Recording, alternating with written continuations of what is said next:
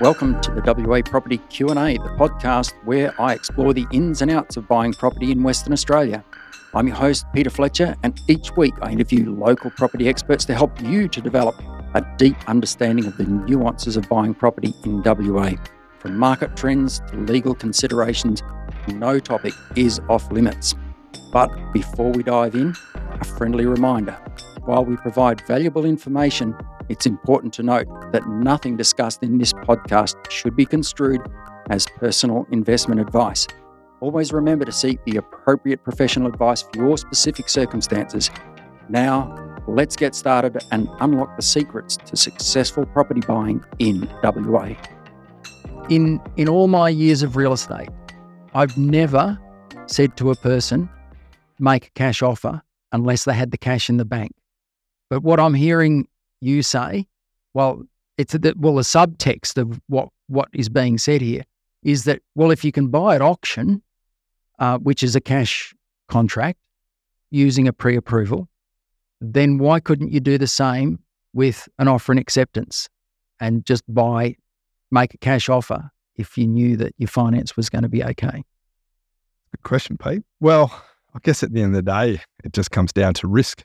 Yeah. So some buyers might want to take that risk and do take that risk and put that cash offer down. But as a finance professional, I'd always be educating the customer uh, to your point, Pete, unless they've got the cash in the bank, uh, the cash offer should not remain or should not be in play. Yeah. Yeah. The issue in this current market is securing the property. That's right. Uh, so, you know, you, you've got um, you, you've got you know two, three, five, ten offers being submitted on the one property at the same time. Well, how do you make your offer stand out amongst you know that pile of offer and acceptances? Mm. Good point, Pete. Um, you know, well, okay, I've got a fully assessed pre-approval. Let's say don't use a, a computer assessed one, never. But I've got a fully assessed pre-approval. I'm in a strong position. Do you take the risk? So, you know, maybe this is the opportunity where you go, you know what, I'm going to take the punt. And the risk is just the unknown, I guess. Um, if something reveals itself on that property, I'm trying to think of an example, but well, I can give you an cemetery buried under under the house. yeah. Holy. Now, in terms of pre-approvals, we come back to the bank's subject to the bank's usual terms and conditions. And that is, I think one of those is, you know, if it's, uh, you know, the, the loan to valuation ratio isn't right, they, they will need lender's mortgage insurance, correct? Correct. Am I correct in saying that you can't get LMI on a on a property close to a high tension power line? Not out of the realms of possibility, but that that comment has weight generally speaking. Yes. And also properties that don't have a sealed road in front of them? Again, same answer. Country properties have a different, yeah. there's different LMI, uh, different LVR Yes. um, ratios out there. The property and the size of the property can dictate how much leverage you can actually put on that property. Yes. And also the size of the property, as in, I think 45 square meter units are very hard to get any, like, any decent LVRs on. Yeah, depending on the bank, some set it at 40, 35. 40% LVR. No, no, 40 square meters. So that's Oh, very, 40. Right. very small. Yes. Yeah, yeah, but they are around. They are around. Yes, yes, Okay. yes. So somebody has a finance pre-approval. Let's say they, they've got a finance pre-approval to, uh, you know, two hundred thousand dollars to buy a unit, and they pitch up, make an offer on a unit, thinking that they're good to go, but the unit is too small, and therefore the bank won't lend them the the right amount because the unit's too small, and they they will only offer them a smaller LVR. Is that correct? That's correct. It might be a case of having to change a lender, go to a, another provider that's willing to take that risk. I guess as a finance broker, we've got, you know, a lot of lenders on our panel that we can utilize. But if uh, there's no lenders that will, uh, well, you know have that within their um, credit policy, then there's only one route, and that's finance finance declinal. Now, Ryan, the question is, um, you know, finance pre-approvals they sound good in theory. In this market where it is very competitive, it's not within the realms of possibility where a finance pre-approval would could expire. Yes. Is that correct? Yes. Finance pre-approvals, how long do they last for? Generally 90 days. Generally 90 days. And that's 90 days from the pre-approval date to securing the property or is it to settlement? Uh, that's a good question, Pete. Oh, It depends on I like the to ask a question without notice, Ryan. it, it depends. It depends on the provider. Most uh, will be it actually be when you actually submit the application, um, ninety days from that date. Some do it ninety days from when they actually assess the transaction, which is actually the better way to do it. It's ninety days from the actual letter being provided to say, "Hey, you're conditionally approved." hmm So it depends on the provider. Okay. Yeah. So, point being that it's that there's there's a time period that these pre-approvals There is. last for. Yep. Yep. So, if somebody makes a full application, gets a finance pre-approval, and it expires, does it affect their credit history? It does. It does. does. There's a credit inquiry that would be lodged by the provider. So that would show up on the credit report. But generally speaking, it won't have a significant impact unless the profile of that customer from a credit perspective is quite impaired um, and they've been applying a lot for credit. Then adding on additional inquiries is going to not be uh, beneficial to that borrower. I think the key key message here, from what I'm hearing you say, the subtext of what I'm hearing you say is unless you are 100% sure that you are going to do a transaction, think twice about getting a full pre approval. Ah, no, no, it wouldn't be saying that. I would only be, and I say this to all my clients, you know, we only lodge pre-approval if you're actually active in the market. You don't want to be, you know, applying for pre-approval just to, you know, have the pride of knowing that uh, you're eligible to buy a property at that level.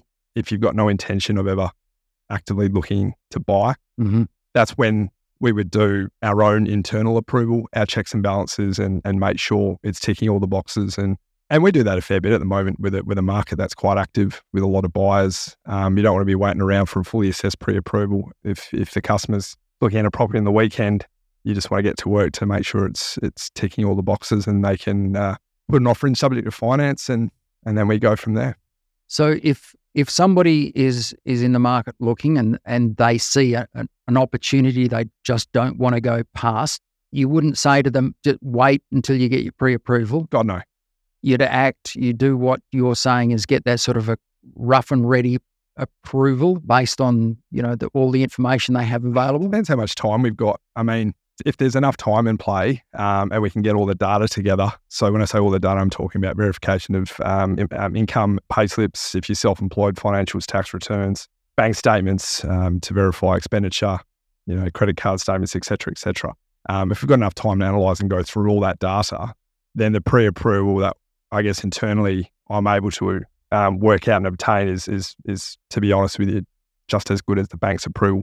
Because the bank's approval at the end of the day is just them checking off our work to make sure it all works and that we, uh, yeah, that profiled customer that uh, we've applied the pre-approval for actually um, actually works Mm-hmm. and meets the, the lender's policies. Mm, mm. Th- this will be one for another day, I suspect, and that is is a pre-approval.